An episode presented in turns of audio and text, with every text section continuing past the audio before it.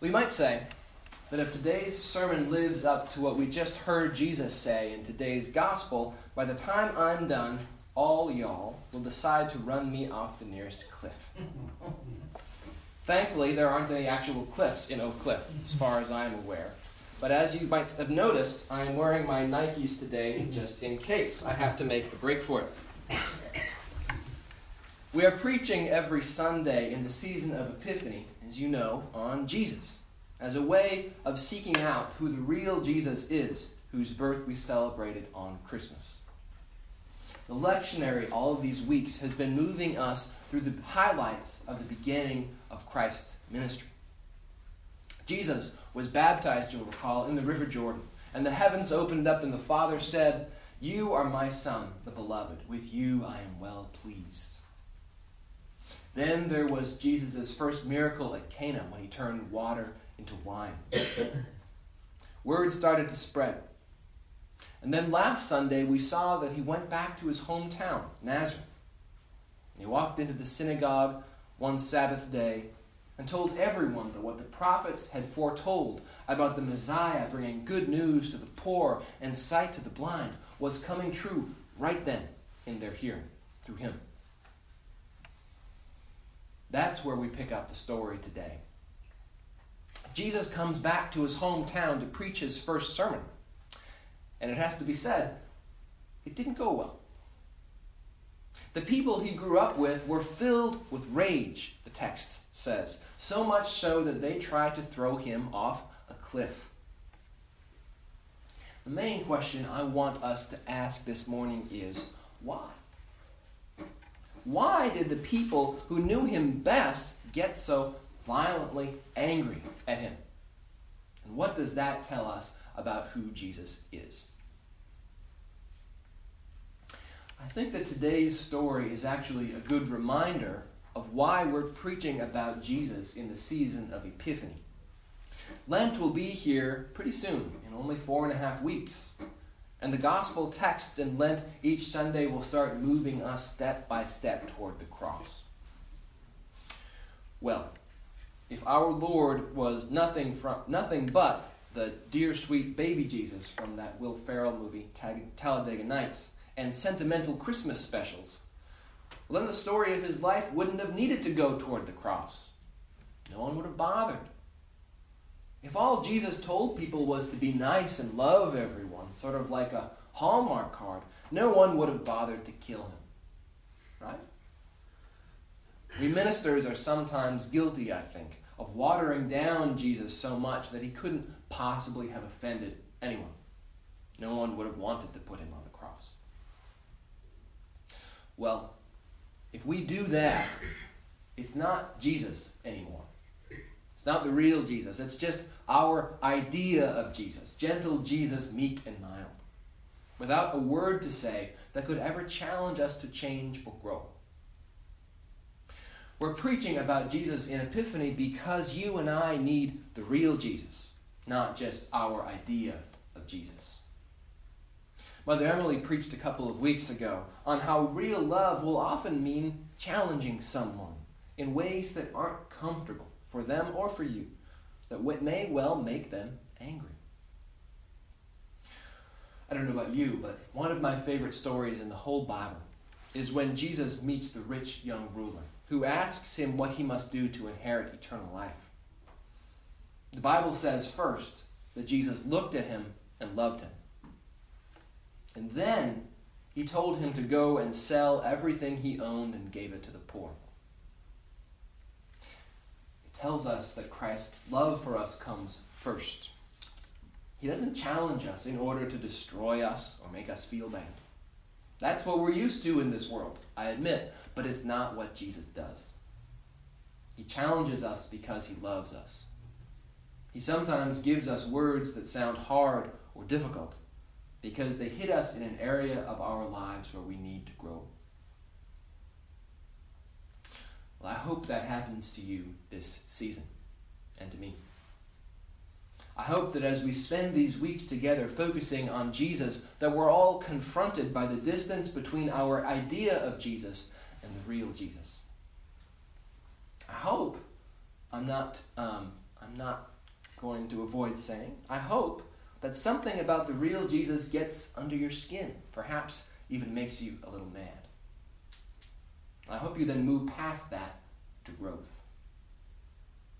One of our core values in this church, really any church, is that we're all called to grow in faith and discipleship. And that's a big part of why we come every Sunday to hear God's Word. That's part of why we gather in small groups for Bible study. If you're just following your idea of Jesus, then it's not really Jesus you're following, it's yourself. And how will we ever know the difference between our idea of Jesus and the real Jesus unless we spend time in God's holy word with hearts open to be challenged to grow? Let's get back to our question.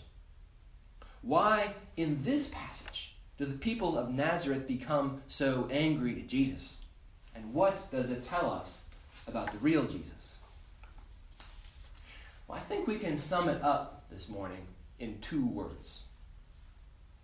The real Jesus in this story, I think, is both too exclusive and also too inclusive for the people of Nazareth to take. Both sides of the coin get them mad. And if we're honest, they may well make us a little angry too. So, what do I mean by that? Let's look first at the exclusive part of the coin. We have to go back to the first part of the story from last week to understand, I think, why Jesus is being too exclusive. Because Jesus last week had the audacity to say that he was the fulfillment of Isaiah's messianic prophecy in person. He said that the Spirit of the Lord has anointed me to bring good news to the poor. He has sent me to proclaim release to the captives. Me. You have to remember that this is a guy who everyone in town knew. They saw him grow up. It would be a little like me announcing one Sunday morning that I personally am the Savior of the world. You probably say to yourself, Are you kidding? I shouldn't have complimented that guy on his preaching. Clearly, it went straight to his head. Now, you all would probably do the civilized thing and call the bishop instead of run me off a cliff, but one way or another, it would probably be my last sermon here. And rightly so. If I did that, it would be crazy. It would be crazy for me to say that I'm the savior of the world. I'd have to be some kind of egomaniac, right? Well, you see what I'm getting at. The great Anglican C.S. Lewis had this to say about who Jesus claimed to be. Lewis said, I am trying here to prevent anyone saying the really foolish thing that people often say about Jesus. I am ready to accept Jesus as a great moral teacher, but I don't accept his claim to be God. That is the one thing we must not say. A man who was merely a man and said the sort of things Jesus said would not be a great moral teacher. He would be either a lunatic or else he would be a devil from hell. You must make your choice. Either this man was and is the Son of God, or else a madman or something worse. You can shut him up for a fool, you can spit at him and kill him as a demon, or you can fall at his feet and call him Lord and God. But let us not come with any patronizing nonsense about his being a great human teacher. He did not leave that option open to us. He did not intend to. So ends Lewis. I think that that illuminates for us the first part of what's going on in this story today. The people of Nazareth were angry for good reason. They understood what Jesus was trying to say and they rejected it. This guy's crazy. This guy is the Son of God, the carpenter's son who built my back porch. Mm-mm. You and I, I think, are confronted just the same with the audacity of what Jesus says. In Sunday school, we're studying St. Paul's letter to the Colossians. And Paul says the very same thing. Jesus, he writes, is the one in whom all the fullness of God was pleased to dwell, in whom all things hold together. through whom God was pleased to reconcile to himself all things, whether in earth or in heaven, by making peace through his blood on the cross. Brothers and sisters, if this is true, then there is nothing more important. This is true, then there is nothing more important than our response to Jesus. If this is the one true God, the Lord and Savior of the world, then He is the way and the truth and the life, and no one comes to the Father except through Him. If He were just a great moral teacher and spiritual guru, it makes sense to follow Him halfway, to kind of mix and match with other teachers with good insights. But if that's not what He is, there can be no halfway in our response to obey Him as Lord and worship Him as God. That sounds exclusive, doesn't it? It may sound offensive. And if it didn't, then I probably wasn't preaching it right. It sounded offensive to the people of Nazareth, and it should sound that way today. That said, if that's all there was to say, then you may well conclude that the people of Nazareth were right. The exclusive claims of Jesus, of course, have sometimes been abused by his followers. We all know that. Christians have sometimes used them to say that we've cornered the market on this God business, that we don't have anything to learn from anyone else. Or we think, or we like to think, that it means we're better than people of other faiths. Or it means that everybody else is just going to hell. Well, there are some good questions to be raised here. C.S. Lewis, I think, had some good things to say about it in his Chronicles of Narnia and elsewhere.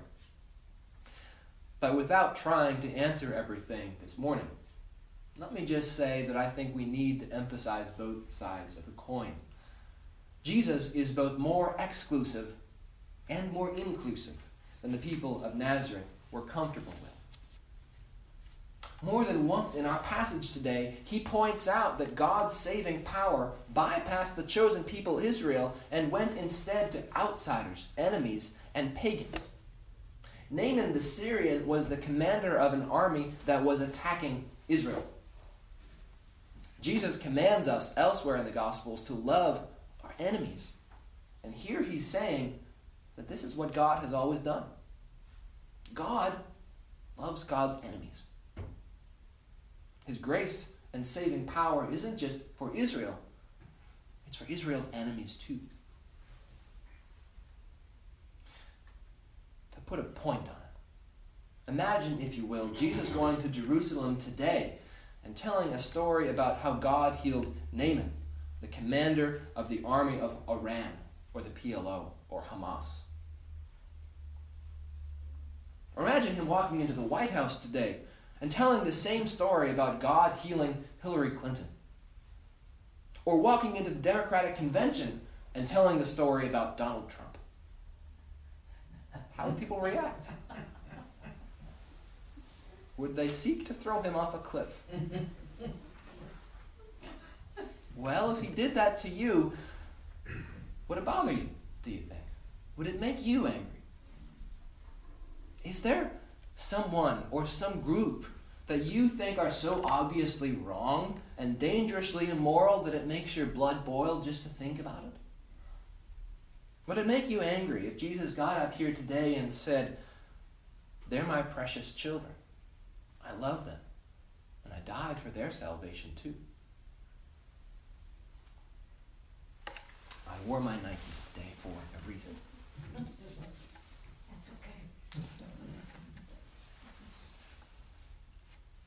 Now, don't get me wrong. Jesus didn't come to abolish the difference between right and wrong. He didn't do away with the need for all of us to repent. When we are included in the body of Christ at baptism by grace, we are all called to transformed lives. And that call to repentance and transformation includes those people who we think are so wrong that it makes our head spin and our blood boil. It includes our enemies just like it includes you and me. But when our anger reaches the point where we'd rather see our enemies destroyed than saved. When we'd rather lash out and do them harm instead of seeing them repent and become our friends. It's then, I think, that we most need to follow Jesus by reaching out in love with grace to include the sinners, the tax collectors, the pagans, the people of every nation, race, and tribe under heaven, and to invite them also to hear the good news that there is one God, one Lord, one Savior, one name given under heaven by which we all may be saved by grace and mercy alone.